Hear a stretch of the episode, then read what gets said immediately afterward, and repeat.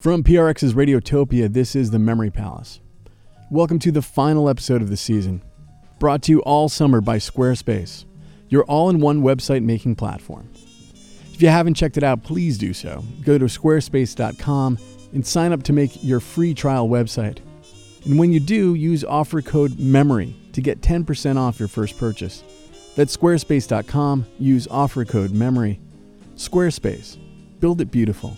Squarespace, helping us retrofit the foundation and get the Memory Palace up to code once and for all. The Palace is set to reopen its doors for 5 weeks in the fall with new stories, starting the week of October 19th, then again for another 10 stories, one a week, starting in January. That's the plan as of now.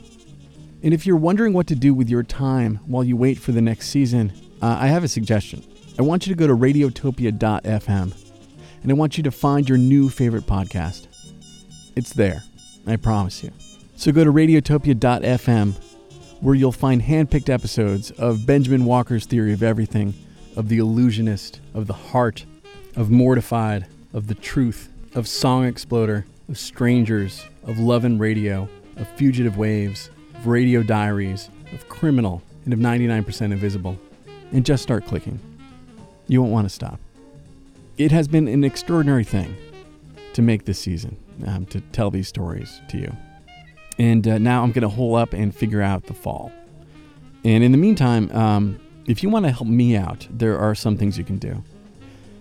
You can write a review and or rate it on iTunes. And it's kind of a weird thing to ask you to do, but it is weirdly important to the podcast game. You can take a survey at surveynerds.com/The Memory Palace. You can follow me on Twitter at The Memory Palace. You can make a donation. You could buy a t-shirt at thememorypalace.us. But perhaps the best thing you can do is to tell someone about the podcast. Share your favorite episode. Blog about it. Tweet it. Skywriting is good. Whatever. And thanks. Here's episode 75. The Ballad of Captain Dwight. This is The Memory Palace. I'm Nate DeMeo. One white, one Asian, one Negro. That was Kennedy's dream for the moon. He liked the sound of it. Liked what it would say one day, a decade or so out. Liked what it would say to the world when an American rocket took 3 American men from different backgrounds to a whole other world. The people of Earth would look up to the sky and see the American melting pot. See all the peoples of the world represented. The people who are white or African American or Asian anyway. It was a dream. A dream we are told he had as a new president at a particularly dreamy, particularly brief moment in his brief presidency when he could say July and August cannot be too hot and half expected to be so. So he sent his people out to find him a Negro. Spent most of my youth at Fairfax Airport. That is Edward Dwight. When the Kennedy administration put the word out that it wanted a black pilot in the astronaut training program, someone who met all the same military and academic and physical criteria that were being applied to white candidates, there were very few people to choose from. As something like flight time was hard to accrue if they wouldn't let you fly. There may have only been one choice. Eddie Dwight grew up in a rural neighborhood just outside of Kansas City. He spent his time drawing. He loved art. Which was good because there wasn't a lot there in town for a kid. The library and the airstrip that sat on the bend of the Missouri River. His dad played the outfield, some second base for the Kansas City Monarchs, one of the greatest teams in the Negro Leagues. So his dad would be gone half of every summer, playing away games in distant cities. So Ed's mom would walk him down to the airport to get him out of the house and watch the planes, mostly old biplanes, on their way to or from some hunting trip. I would clean out all their beer bottles that they were drinking while they were flying, and all the blood and guts from the meat that they were bringing back, and they'd give me a nickel or a dime. And as I got a little older, I didn't want any money. I just wanted them to take me up in an airplane. And one day, he was about 8 or 9. It's hard to remember now. Someone took him for a ride and picked this earthbound boy up and showed him what the world looked like beyond his little corner of Missouri. Kind of satisfied the main question. I don't know where those guys were going when they took off, and I didn't have any idea where they had been when they landed. So my curiosity was very, very high as to how far you could go and how fast you could go and how easy it was to get there. He spent most of the rest of his life figuring that out in one way or the other.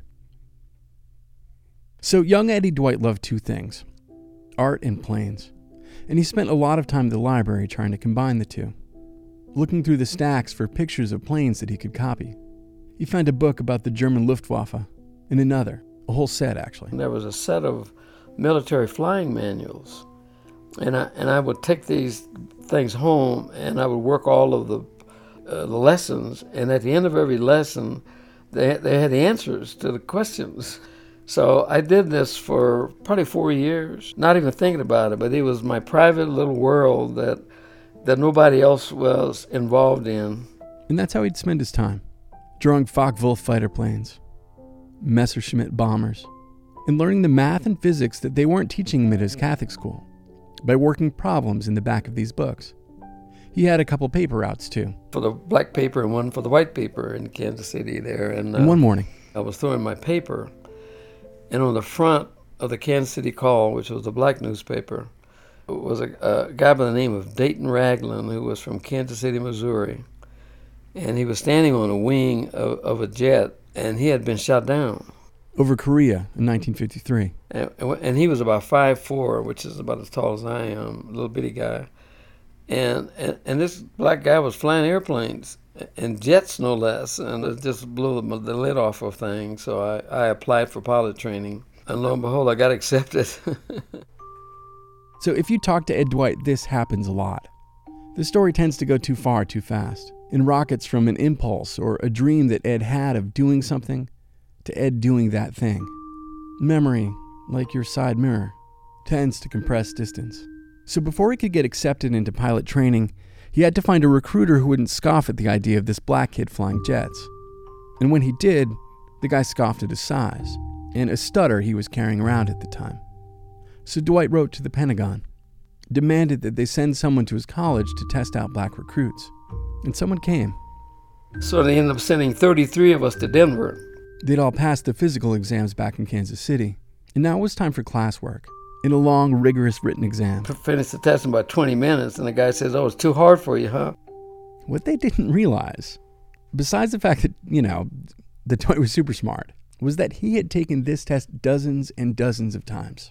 The manuals that I was taking home every day were exactly the same test that I was taking, and I had those things memorized. So anyway, they thought I was some kind of boy genius, of course. And here, let's just go too far too fast. Next thing, Ed Dwight, who couldn't get a recruiter to take him seriously, was finding out just how far he could go as a black pilot in the United States Air Force at the beginning of the 1960s.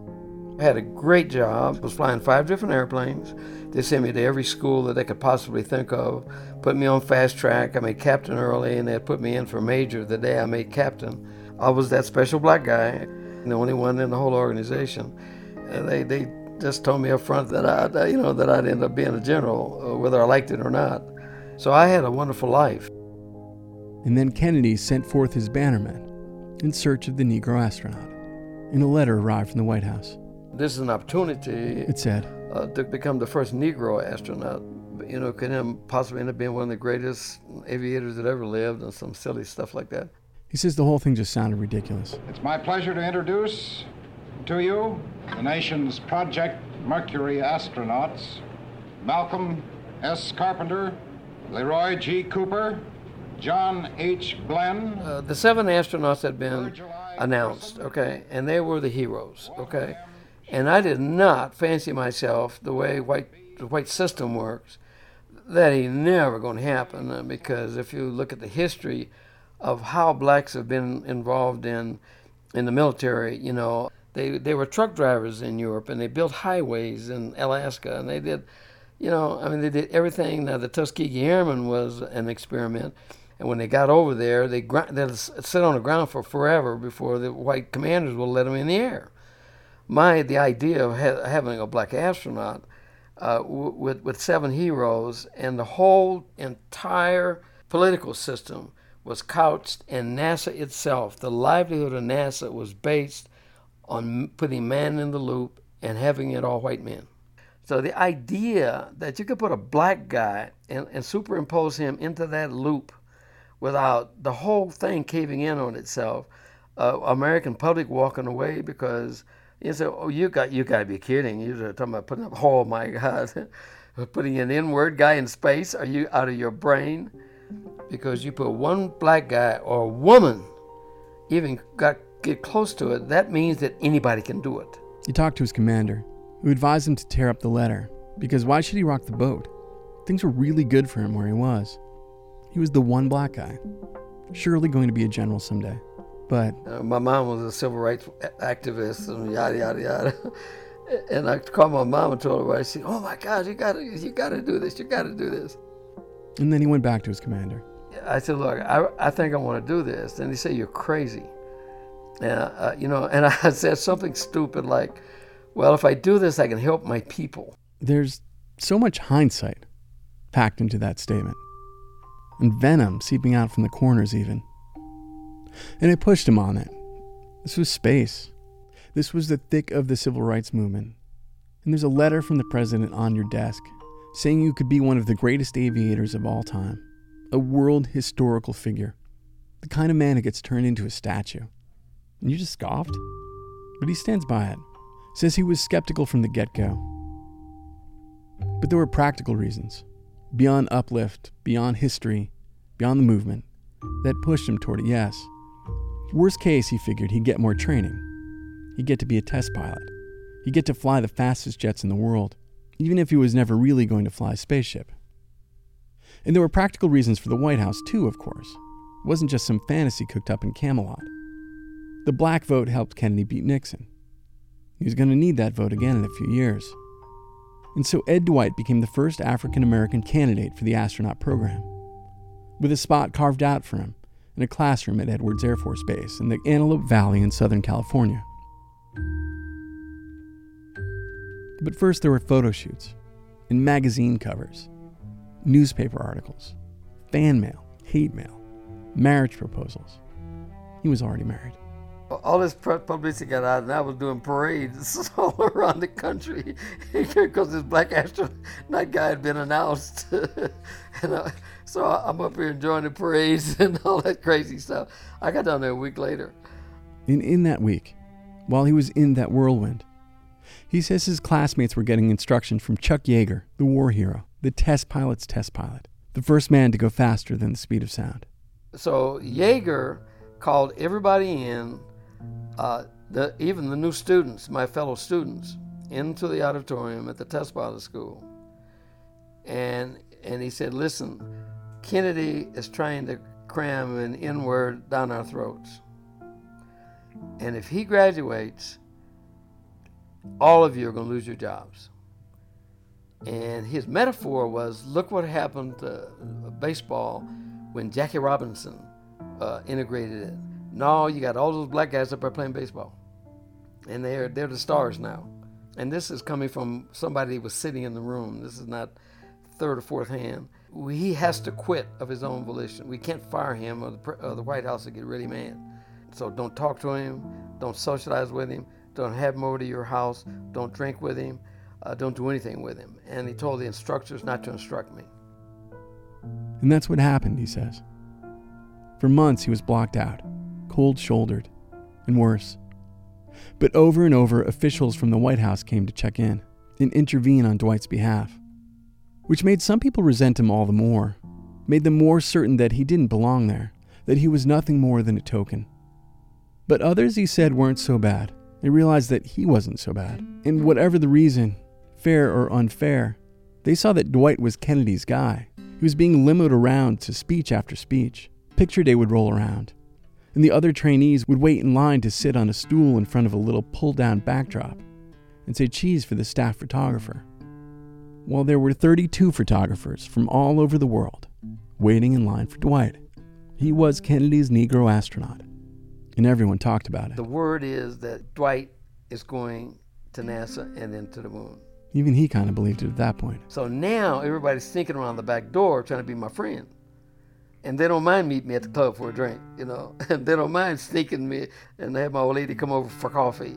And it was working good for me until November 22nd, 1963. Good afternoon, ladies and gentlemen. You'll excuse the fact that I'm out of breath, but about 10 or 15 minutes ago, a tragic thing, from all indications at this point, has happened in the city of Dallas. Let me quote to you this. Where Ed Dwight was when he heard that John F. Kennedy was shot was in a mission simulator somewhere outside of Seattle, pretending to fly to the moon.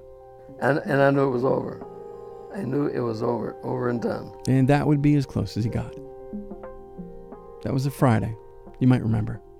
He got back to work on Monday and found a letter. And I had orders shipping me out of the country. I'm still in training, and they gave me orders shipping me to Germany, of all places. And my job in Germany, I was going to be the American liaison for the German space program. Which didn't exist. Which didn't exist, right. Dwight didn't go to Germany. Instead, he borrowed a jet. You could just do that if you were an astronaut trainee. And flew across the country and went to the White House. You could just do that if you were Ed Dwight. And talked to Ted Kennedy just a few days after his brother was murdered. You could do that too, I guess. Teddy said there was nothing he could do. And that was that. It wasn't exactly that, but we can rocket forward again. Fly over the last few years of Edward Dwight's military service. The story of how he was passed over for the next phase of astronaut training. How he had started to speak out about what he saw as discrimination. How President Johnson wanted him out. Wanted his own black astronaut. That's what Dwight was told. How he finally quit in 1966. There's an article in Ebony, lays out the whole thing. The reporting is impressive. It shows a clear pattern of discrimination on the parts of various government agencies, and a pattern of denying discrimination on the parts of various government agencies. It has people saying that a great candidate was being forced out, and people saying that candidate never deserved to be there in the first place. It tells of Dwight's divorce, and his remarriage, and his second divorce. It tells of daily harassment, housing discrimination, a brick through his living room window, a shower of glass coming down on his daughter's head. There were official inquiries. People came out to defend Chuck Yeager. They still do. But all of that is addendum and context. The story ended years before, on November 22nd, 1963.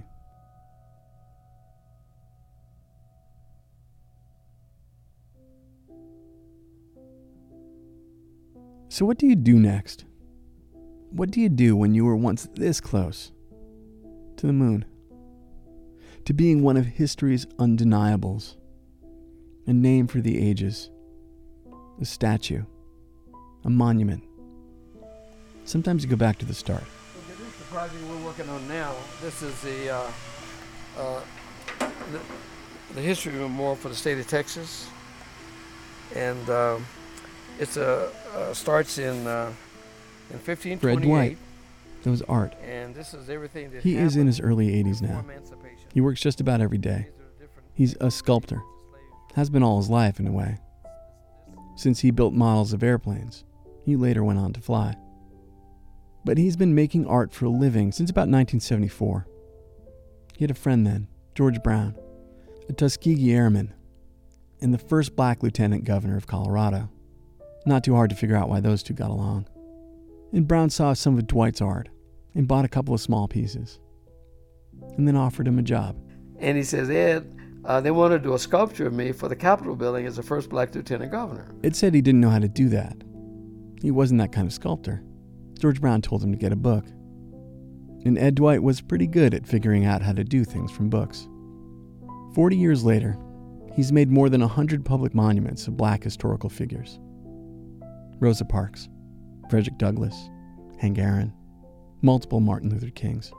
In town squares and statehouse lawns, many in cities where it used to be that the only memorials were bronze Confederates on bronze horses. Now he worries a little bit that he might have more commissions than he'll be able to get around to. He is in his 80s. He's finishing one up now. It's 26 feet long and set for the lawn of the Capitol building in Austin. It depicts 500 years of the African-American experience there in Texas. It starts with a slave, the manservant of a Spanish explorer, from 1528. And on the far end is Bernard Harris, a Texan, and an astronaut. He was the first African American to do a spacewalk in 1995, 20 years after Guy Bluford became the first black American in space in 1983, some 20 years after Kennedy set his people out to find a Negro.